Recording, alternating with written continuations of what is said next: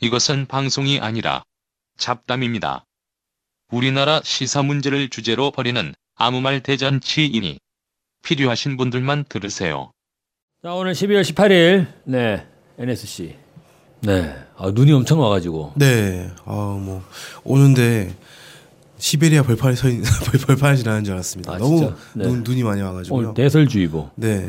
아니 그 보면 지구 온난화라는 것도 다 뻥 아닌가 싶어 근데 그런 얘기가 있더라고요. 지구 온난화 때문에 극지방이 따뜻해져가지고 어. 찬 공기가 아래, 아래로 밀려 내려와서 뭐든지 뭐 지구 온난화 더워져도 지구 온난화 추워져도 지구 온난화 실제로. 모스크바보다 여기가 더 춥잖아요 지금. 음. 그러니까 모스크바가 원래 당연히 여기보다 더 추워야 되는데 음. 극지방 쪽이 따뜻한 공기가 들어가는 바람에 찬 공기가 내려와가지고 그렇게 됐다 이렇게 아니, 설명을 하더라고요. 한강이 얼었잖아요 네, 그 예전에 보면 왜 열섬 효과라 그래서 이게 지구 온난화가 아니라 열섬 효과다 음, 열섬 효과는 이제 대도시 인근에 보일러를 많이 트니까 네, 온도가 올라가는 거죠.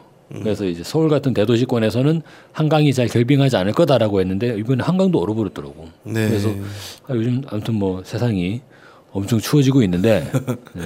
한강이 어는 게 아마 상당히 빠르 빠르잖아요. 원래 1월 달 한창 추울 때 얼었던 것 같은데 이번에 거의 뭐 70년 만인가 뭐 오늘 빨리 얼었다고. 네. 그만큼 추워졌다는 건 맞는 것 같습니다. 엄청 춥더라고요, 확실히. 어때 국제 정세도 이렇게 추워집니까? 글쎄요. 국제 정세 어떻게 좀 따뜻해집니까? 오늘 우리가 또 약간의 좀 훈훈한 이야기라고 해야 되나? 아니면은 뭐라고 해야 되나 이걸 음, 어? 주목되는 이야기 하나 뭐 해야 되는데. 평소에는 잘 모르는 이야기지만 한번 꼭 알아야 될 것 같은 이야기를 좀 나눠보는 거죠. 네, 그렇습니다. 또 예전에 이제 뭐 트럼프의 예루살렘 발언도 있고 했지만 우리가 이 유럽과 네. 중동 지역을 들여다보는 거는 상당히 좀 중요하죠. 네. 이번에 언제였지? 이게 12월 14일입니다. 14일. 네. 네. 14일 날 유럽 연합이 그죠? 항구적 안보 협력 체제를 출범시켰어요. 네. 뭐 PESCO 이런 페스코라고 부르면 될까요? 아무튼 네. 뭐 이런 걸 만들었는데 원래 나토라는 게 있지 않습니까? 유럽에는 나토는 이제 북대서양 조약기구로 해서 북대서양 차원이니까 미국과 서유럽 네. 원래 이렇게 출발했던 네. 거죠. 그러니까 유럽의 안보를 책임지는 단위가 결국 나토라고 흔히들 알, 알고 있는 거잖아요. 네. 근데 이제 나토를 나토랑 좀 다른 항구적 안보 협력 체제라고 하는 유럽만의 어떤 기구를 만들었다는 거죠. 유럽만의 기구. 네. 이게 지금 주목할 만하네. 왜냐하면 미국이 빠졌다는 거니까. 네. 근데 미국만 빠진 게 아니라 뭐 브렉시트로 영국이 나갔으니까 네. 여기 못 들어오게 됐다라고 돼 있더라고요. 원래 정서적으로 영국은 약간 좀 유럽 내에서도 약간 좀 따 스타일. 네. 우리 동아시아에서 보면 일본이 좀 따스럽잖아요. 네. 근데- 뭐 섬나라의 특징이다 이런 얘기도 있더라고요. 약간 역설적이긴 하네. 네. 약간 좀 역사적으로 딴데 제일 세잖아. 뭐 어찌 됐건 이거에 만들어진 게 네. 영국이 그 유, 유럽 연합 안에 있을 때는 이걸 이제 영국이 방해해서 못 만들었다가 항구적 안보 협력 체제를 네, 이걸 만들기 어려웠는데 영국이 나가고 나서 오히려 만들기 편해졌다 이런 얘기를 제가 들은 적이 있습니다. 그렇겠네. 브렉시트 해가지고 영국은 이제 유럽연합 내에서 적극적 발언권이 줄어들 거니까 네, 아, 발언권이 없는 거죠. 탈퇴했으니까 아. 예. 탈퇴가 승인됐어요? 거의 겨- 협상 중인데 네. 완전히 결론 났나? 그건 모르겠네. 음, 그러니까 스- 스타일은 이렇게 되는 거죠. 뭐라고 할 말이 하면 아니 곧 가실 분이 뭐, 네, 뭔뭐또 얘기가 어 그러면 그렇게 할 말이. 없는 거잖아. 아 그래서, 그래서 원래, 원래 이제 네. 영국이랑 미국이랑 워낙 친하니까 네. 어, 미국의 요구를 영국이 또 대신 얘기해 주는 이런 분위기가 유럽 연합 안에 있었을 텐데 이게 브렉시트를 하게 되면서 영국이 나가고 그러니까 유럽 국가들만의 어떤 얘기들이 유럽은 이제 이해 더욱더. 예, 마이웨이를 선언하는. 네. 야, 그래서 이 항구적 안보 협력 체제라는 게 의미가 좀 심장해요. 왜냐하면 첫째 안보. 미국이 가장 주목하고 있는 안보 문제를 거론했다는 거고 네. 두 번째는 여기에다가 항구적이라고 붙여버렸어. 항구적. 그러면 끝, 끝없이 간다는 거지 예, 않습니까? 원래 이런 항구적인 표현은 미국이 좋아하는 거잖아. 네. 한미 상호 방위 조약 보면 그렇죠, 그렇죠. 네? 본 조약은 네. 네. 무기한으로 가는 거잖아요. 네네. 그런데 아, 이 유럽 국가들이 모여가지고 우리가 안보 협력 체제, 우리는 미국 빼고 그러니까 미국 빼고 우리 유럽끼리 안보를 이제 지켜 나가기로 했는데 이것을 항구적으로 한다라고 얘기를 해버리니까 그러니까 이게 사실상 나토 이게 뭐 여기서 발표를 보니까 여기 나토랑 대비 뭐 대립되는 건 아니다 이렇게 얘기를 했지만 네. 실제로는 나토의 역할을 축소시킬 수밖에 없지 않나라는 생각이 들더라고요. 그렇죠. 네.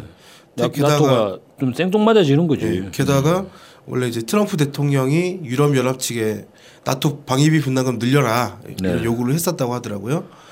이런 얘기가 나와서 나토에 대해서 좀 사, 그 유럽에서 조금 그렇게 하는 상황인데 이런 네.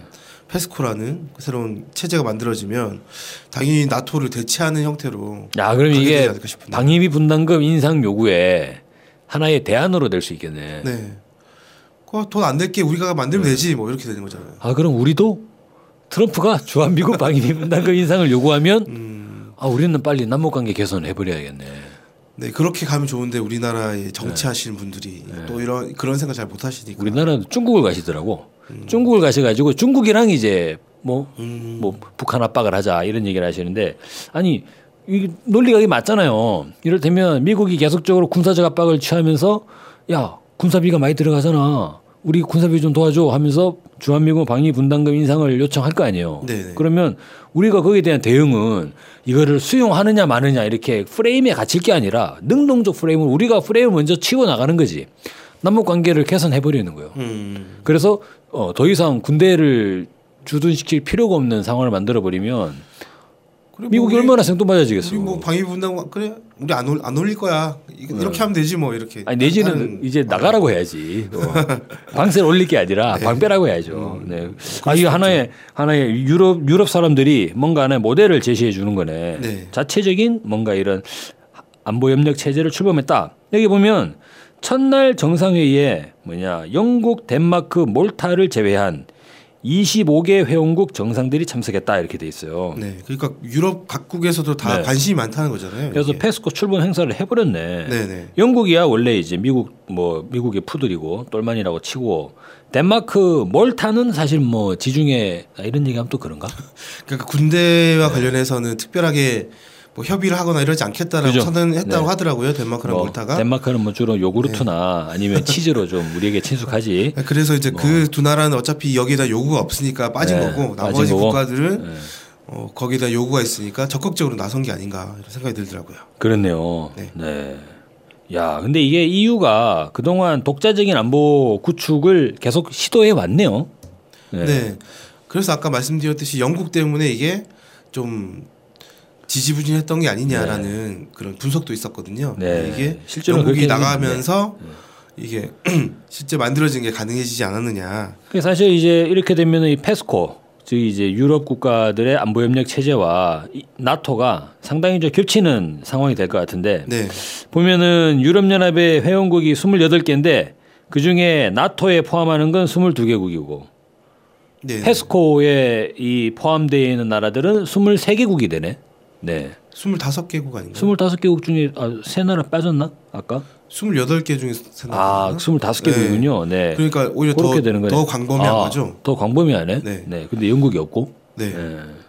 영국이 영국, 사실은 유럽 방위나 이런 부분에서 큰 역할을 차지하니까 이것도 무시할 수 있는 변수는 아닌 것 같긴 합니다. 아, 영국이 2019년 3월에 유럽연합을 탈퇴하기로 돼 있네요, 지금. 네. 그래서 여기 보면 2019년 3월에 유럽연합을 탈퇴하는 영국도 페스코에 늦게라도 가입할 수 있도록 문호를 개방했다라고 하는데 사실 이건 뭐 립서비스 같고. 영국이 뭐 가입 들어올 수도 있고 안 들어올 수도 있겠죠. 근데 네. 뭐 들어와도 그렇고 안 들어와도 그렇고 음, 나토의 위상이 떨어질 수밖에 없다. 이건 뭐 서로 말 말로는 네. 위상을 높이 뭐 떨어뜨릴 일이 없을 거다라고 하지만 실제로 떨어뜨릴 수밖에 없는 처지가 된 거죠. 아니 상황이 이렇게 되니까 영국의 행보가 상당히 좀 좀 신기하더라고. 요즘에 또 일본하고 친해지대. 네, 이건 또 어떻게 된 거예요? 그러니까 어, 영일 동맹. 네. 영일 동맹이 아 영일 동맹의 시초가 언제였죠? 예전에 그 100년 전 1차 대전, 일사 을사늑약, 러일 전쟁 시기로 거슬러 올라가죠. 그러니까 네네네. 예, 러일 전쟁에서 영 일본이 러시아를 꺾게 되면서 영국이 어, 저 봐라. 아시아에 일반적으로 일단 아시아 아프리카 나라들은 상당히 낙후한 줄 알았는데 일본이 하나의 신흥국이네라고 하면서 이제 동맹을 체결하는 거잖아요. 그렇죠. 러시아 남한을 막기 위해서 네. 영국과 일본이 동맹을 맺는 거죠. 아 근데 그로부터 해가지고 이제 1차 세계 대전을 일본이 계속 영일 동맹 시스템으로 1차 세계 대전을 거치게 되면서 일본이 전승국의 지위를 갖게 된다고요. 네네. 네, 그래가지고 뭐 그 어디죠? 그 칭다오 지금의 칭다오에 이제 독일군 조차지도 영, 음. 일본이 뺏기도 하고 그런 과정들이 있는데 그 100년 전에 있었던 이 영일 동맹이 이번에 다시 부활된다는 이런 얘기들이 있어요. 네, 똑같이 4월 그 12월 14일 날 네. 있었던 일이라고 하는데 런던에서 외무 국방장관 회담, 그러니까 외무장관과 국방장관이 장관 네. 영국과 일본이 두 명씩 모인 야, 거죠. 거기 two plus two. 예, 네, 외무 그죠? 국방장관 회담이면 주로 우리나라랑 미국이랑 하는 네네. 거 아닌가? 예, 미국이 좋아하는 형태인 것 같은데. 그죠. 이 two plus two를 네, two 영국이랑 plus two 일본이 회담을 영국 그 런던에서 진행을 했고 네. 그 거기에서 일본 육상자위대가 연, 육상자위대와 영국 군이 연합훈련을 실시하기로 했다라고 네. 결정했다고 합니다. 어, 근데 신기하네. 왜냐면은 육상 자위대가 원래는 지금 일본의 평화법으로 치면 전쟁을 할 수 없는 군대잖아요. 네. 군대가 아닌 거잖아요. 네네네. 그러니까 수비만 할 수 있잖아. 얘들은 공격을 못 하잖아요. 그런데 약간의 얘들이 평화법 개정하는 꼼수를 부를 때 뭐냐면 우리의 동맹이 위협받는다면 우리는 참전한다 이렇게 돼 있는 건데 네. 그 동맹은 미국밖에 없잖아요 지금. 네. 그런데 왜 영국이랑 연합 훈련을 하는 거지? 제가 개인적으로 생각했을 때는 어쨌든 동북아 쪽에서 미국이 자꾸 밀려나가는 형태여서 네. 영국의 힘을 좀 끌어들이는 게 아닌가라는 생각이 들더라고요. 일본이 뭐 일본이 주도했을 수도 있고 미국이 네. 배후에 있을 수도 있고. 그럴 수 있겠네. 이를테면 이제 뭐 유럽 본토에서 사실 이제 브렉시트 이후에 영국 거의 왕따 돼가지고 갈 데 없는데 네. 일본이 생각하기에는 지금 동북아에서 북한이 막 핵 쏘고 핵 쏘지는 않았죠. 핵실험하고 미사일 쏘고 이러고 있으니까 상당히 좀 불안하잖아요. 그래가지고 영국을 끌어들인다. 네. 네. 실제 영국군이 와서 일본에서 연합훈련을 하기로 했으니까. 아 이게 신기하네. 네. 그리고 그 명분 자체도 북한에 최대한의 압력을 가할 거. 아 네. 자유롭고 개방된 인도 태평양 유지를 위한 협동. 네. 뭐 이런 얘기를 하니까 딱 봐도 이거는 동북아 쪽에서 뭔가를 해보겠다는 거지 않습니까? 아 그리고 지금 연합군 연합 군사 훈련을 정례화하기로 했네. 네. 아니 어떻게 일본은 자위대는 군대도 아닌데 어떻게 연합 군사 훈련을 하긴 군대도 아니라도 군사 훈련할 수 있죠. 그러니까 이게 어쨌든 영국과 일본이 뭔가 관계를 맺은 건데 이거는 뭐 일본이 적극적으로 구애를 했을 수도 있고 아니면 네. 미국이 배후에 있을 수도 있을 것 같긴 한데 어, 동북아 쪽에서 좀 전반적으로 수세에 있는 영, 뭐 미국과 일본의 처지를 반영하는 모습이 아닌가. 그래서 영국의 힘을 끌어들이려고 하는 것 같다라는 생각이 들었습니다. 아 이게 지금 새로운 일본의 행보가 상당히 좀 이제 주목되고 있는데 원래 전통적으로 보면 한미일 삼각동맹, 네. 한미일 삼각동맹을 더욱 더 강화하는 것이 기본 골자가 되는데 약간의 좀 뉘앙스의 차이가 있어요. 네. 이를테면 미국 입장에서 보면은 원래는 이제 러시아를 압박하는 뭐 유럽의 나토가 있고 그리고 중국을 압박에 들어가는 이제 뭐 한미 동맹, 한미일 삼각 동맹 이렇게 크게 그림을 그릴 수가 있겠는데 나토가 지금 지지분해지면서 유럽 본토에서 독자적인 안보 협력 체계가 형성이 되고 그러고 있는데 또 동북아 차원에서는 북한이 사실상이 이제 자위적 핵무장력을 갖추었다라고 선언하면서 미국과 본격 대결에 나설 것으로 전망이 되고 있잖아요. 네, 그러다 보니까 일본이 황급하게 영국을 불러 모으는 이런 상황이 되는데 이거 보면 또 이제 보수 언론지나 이런 데 보면 또 아 100년 전에 구한 말에 민족의 수치가 반복되냐 이런 얘기 할 것 같은데 그때랑은 좀 다른 것 같은데 뭐 그때는 러시아의 네. 남하를 막기 위해서 그러니까 똑같 우리 민족으로 네. 치면 똑같이 외세끼리의 싸움이었다면 지금은 그런 건 아닌 것 같다. 그때는 지금의 가장 네. 큰 차이는 뭐냐면요. 그때는 어 조선이 조선 한 한 나라였으니까 너무나 군사력이 너무나 취약했어요. 네.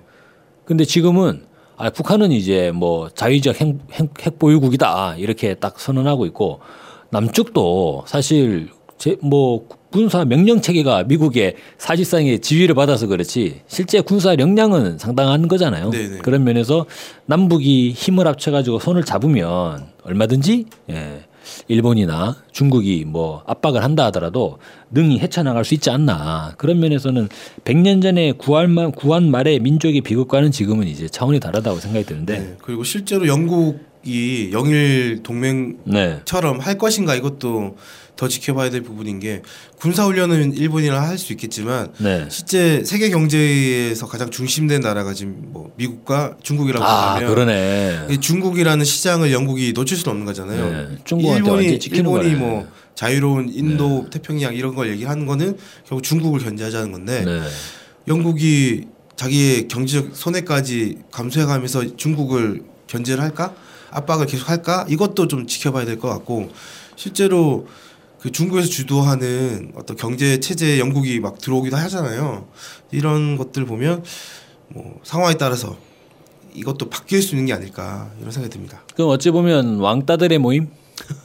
이를테면 이제 영국은 유럽에서 대륙 국가들로부터 왕따가 되고 일본은 뭐 동북아에서 중러, 북중러 나라들로부터 왕따가 되고 그러다 보니까 야 우리 옛날에 친하게 지냈잖아 그래가지고 이제 결국에 보면 영국과 일본의 공통점이 하나 있어요. 뭐냐면 미국이랑 역사적으로 친하다는 거지. 네. 역사적으로 전통적으로 군사적으로 아주 긴밀한 국가들. 그러니까 가만히 보면 미국의 국가들 친미 국가들이 국제적으로 좀 고립되고 음. 약간 좀 이제 뭐냐 융화되지 못하고 있는 이런 현상들이 전 세계적으로 반복 어, 강화되고 있지 않나 이런 생각을 좀 하게 되네요. 네네. 아 이거 세상 돌아가는 거 보니까 2018년이 더욱 더 좀 이제 관심이 가는 네, 그런 상황이라고 볼 수 있습니다. 네. 아 오늘 눈 많이 오는데 네 영일 동맹 야 갑자기 영일 동맹 나오고 있으니까 러일 전쟁 네, 관련 자료 하나 좀 더 봐야겠네. 네. 자 오늘 NSC 이렇게 정리하겠습니다.